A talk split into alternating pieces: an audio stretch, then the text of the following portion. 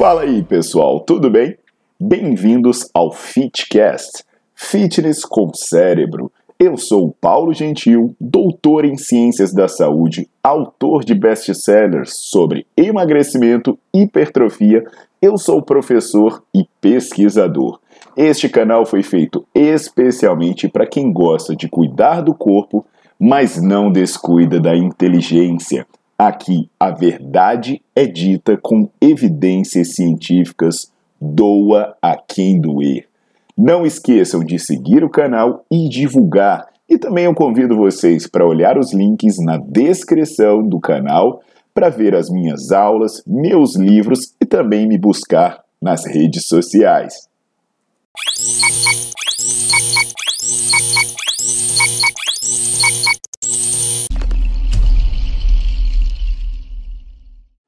Fala turma, tudo bom? Aqui é o Paulo Gentil e hoje é, eu quero bastante atenção de vocês porque o que eu falar aqui vai servir para vocês entenderem muita coisa, muita coisa. Vocês já vão criar um filtro para saber se determinada intervenção funciona, se determinado processo de perda de gordura é razoável ou não é razoável.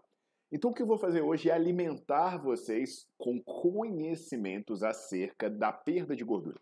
Como isso acontece, tá bom? Então eu quero a atenção de vocês, pega um copo d'água, respire, presta bastante atenção, que hoje vai ser uma aula é, que talvez possa parecer assim, nossa, mas ele não está falando de nada mágico, não, mas é uma explicação que vai te ajudar muito, muito, muito no futuro a não cair em mentiras e não cair em falácias. Então já deixa o seu like no vídeo, já bota para seguir o canal, que vai ser importantíssimo. Então, turma, prontos aí? É, a gente vai falar sobre várias coisas, inclusive vai passar sobre esse aspecto da transpiração, até porque tem muita gente que acredita né, que a transpiração tem alguma coisa a ver com a eficiência do treino, tem a ver com, uh, com emagrecimento. Eu mesmo, né, eu lembro que quando eu ia para academia fazer exercício, eu voltava, meu pai olhava para mim e dizia assim, pô, você não tá nem suado, né? A galera tinha aquele hábito, ah, vou, vou dar uma corrida ali para dar uma suada, como se isso tivesse alguma importância. E aí, é, tem várias estratégias que se derivaram disso né, ao, ao longo do tempo, como, por exemplo, aquela turma que se enrolava em saco plástico, treinar com roupa pesada, passar cremes, determinado tipo de coisa, até mesmo é, é, é em ambientes que induzem maior transpiração. Então hoje eu vou explicar isso da maneira mais didática que eu conseguir, da maneira mais didática possível. E como eu falei no começo, talvez vai ser um pouquinho pesado, mas se você entender isso, você vai se livrar de um monte de enganação e você ainda vai proteger a sua saúde e vai proteger a sua vida. Então, o tema, na verdade, é emagrecimento. E aí a minha sugestão para você entender sobre isso é depois você dar uma olhada tanto nas aulas do Nerdflix Inclusive, tem uma maratona de emagrecimento lá e conferir o meu livro, Emagrecimento, Quebrando Mitos e Mudando Paradigmas. Agora, para emagrecer, a gente está falando em perda de gordura. Então, a gente vai entender esse processo de perda de gordura, como é que ele acontece. Ele depende de vários pontos, né? A gordura ela fica armazenada em triacilgliceróis. Ela fica armazenada no tecido adiposo na forma de triacilglicerol. Então, seriam três moléculas de ácido graxo, né? e aí uma molécula de glicerol. Então imagina esse, esse, esse, esses cubinhos que eu peguei emprestado do Paulinho como se fosse uma molécula de triacilglicerol. O que, que eu preciso fazer se eu quiser iniciar o processo da perda dessa substância, da perda da gordura? A primeira coisa que eu preciso fazer é promover a lipólise, ou seja, a quebra da gordura, lipo de gordura, lise de gordura. Então eu tenho que é, lise de quebra. Então eu tenho que separar o glicerol dos três ácidos graxos. Então eu teria que fazer isso aqui. Eu teria que fragmentar essa molécula. E aí, esse processo é um processo enzimático. É um processo que vai ser feito, por exemplo, pela ação da lipase hormônio sensível, que tem esse nome, que é uma, é uma enzima ativada por hormônios, que promove a quebra de gordura. Agora, eu tenho os fragmentos. O que, que eu vou ter que fazer? Eu tenho que me livrar desses fragmentos. Porque se eu não me livrar desses fragmentos, sabe o que, que vai acontecer? Eles vão se juntar de novo e aí eu vou ter a gordura armazenada novamente. Então não adianta apenas eu quebrar a gordura. Eu tenho que quebrar a gordura e tenho que me livrar desses fragmentos. E esse processo que você é, que tem que ocorrer, né? Porque senão você vai ter a reesterificação dos ácidos graxos e do glicerol e você vai ter a formação da gordura novamente, é o processo que a gente chama de oxidação. Se você lembrar da química, oxidação é uma reação em que o elemento químico é, ele vai perdendo elétrons e ele aumenta a sua carga. Eu sei que está meio pesado, mas agora a gente respira um pouquinho e eu vou mostrar para vocês uma coisa muito fofa para vocês limparem sua mente e seu cérebro.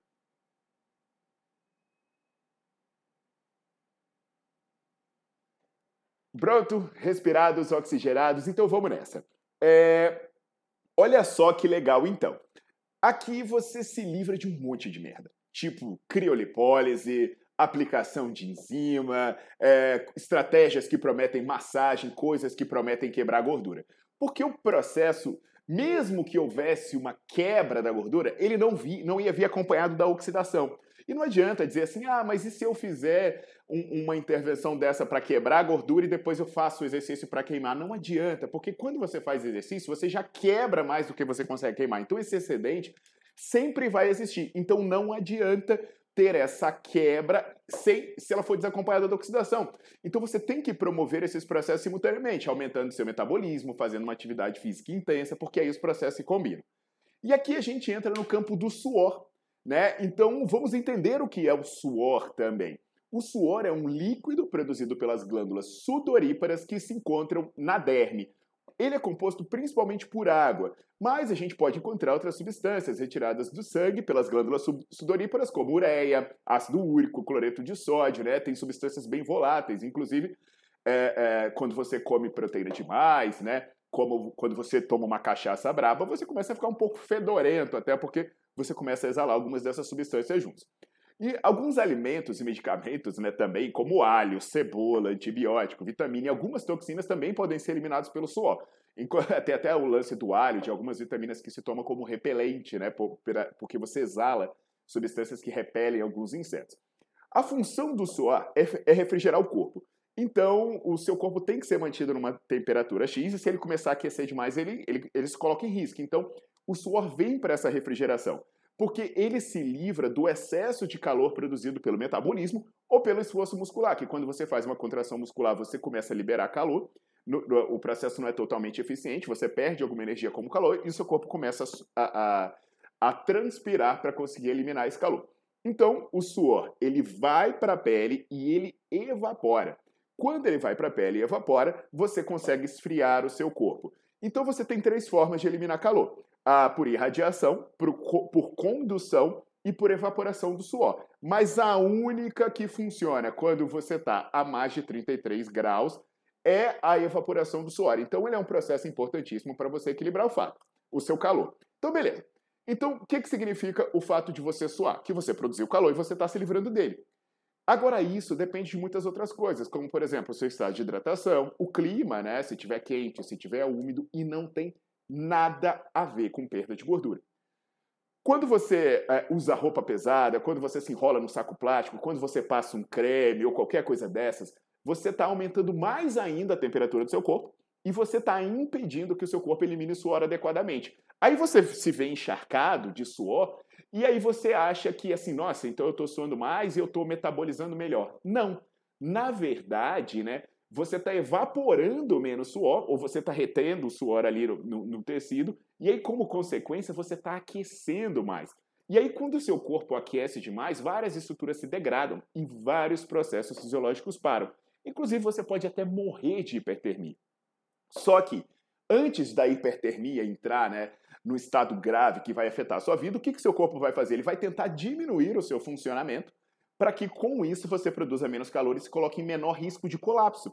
Até por isso, né, que quando você está eh, é, numa temperatura muito quente, você fica mais mole, você fica mais preguiçoso, você não, você não tem tanta vontade de fazer atividade, e quando você vai fazer atividade, você acaba fadigando mais rápido, porque o seu corpo quer se preservar.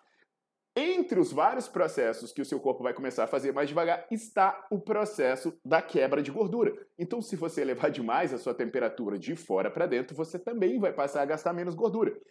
E mesmo que você consiga transpirar mais, cara, não adianta, porque você vai estar perdendo, no final das contas, líquido. E o suor é composto principalmente de água. Aí vem o problema.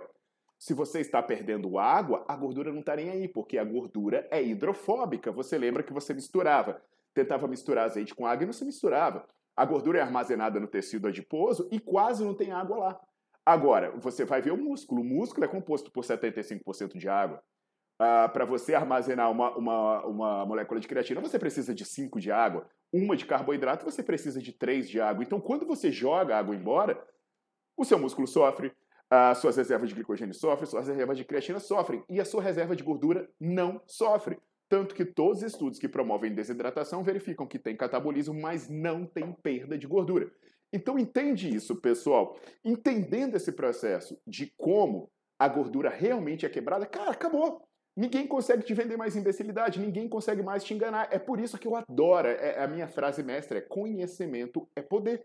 Na medida que eu estou transferindo esse conhecimento para vocês, vocês têm poder para se defender de mentiras, você tem possibilidades de fazer boas escolhas, tá legal? Então veja esse, vídeo quantas vezes for preciso, passa para o máximo de pessoas que você conseguir, e aí eu deixo o convite, né, para entender o que, que realmente emagrece, o que, que realmente funciona, dá uma olhada no meu livro de emagrecimento e nas aulas de emagrecimento que eu tenho no Nerdflix. Porque, poxa, é menos de um real por dia e você tem milhares de artigos e mais de 100 aulas para você estudar e realmente entender desse tema, tá bom? Até a próxima, pessoal!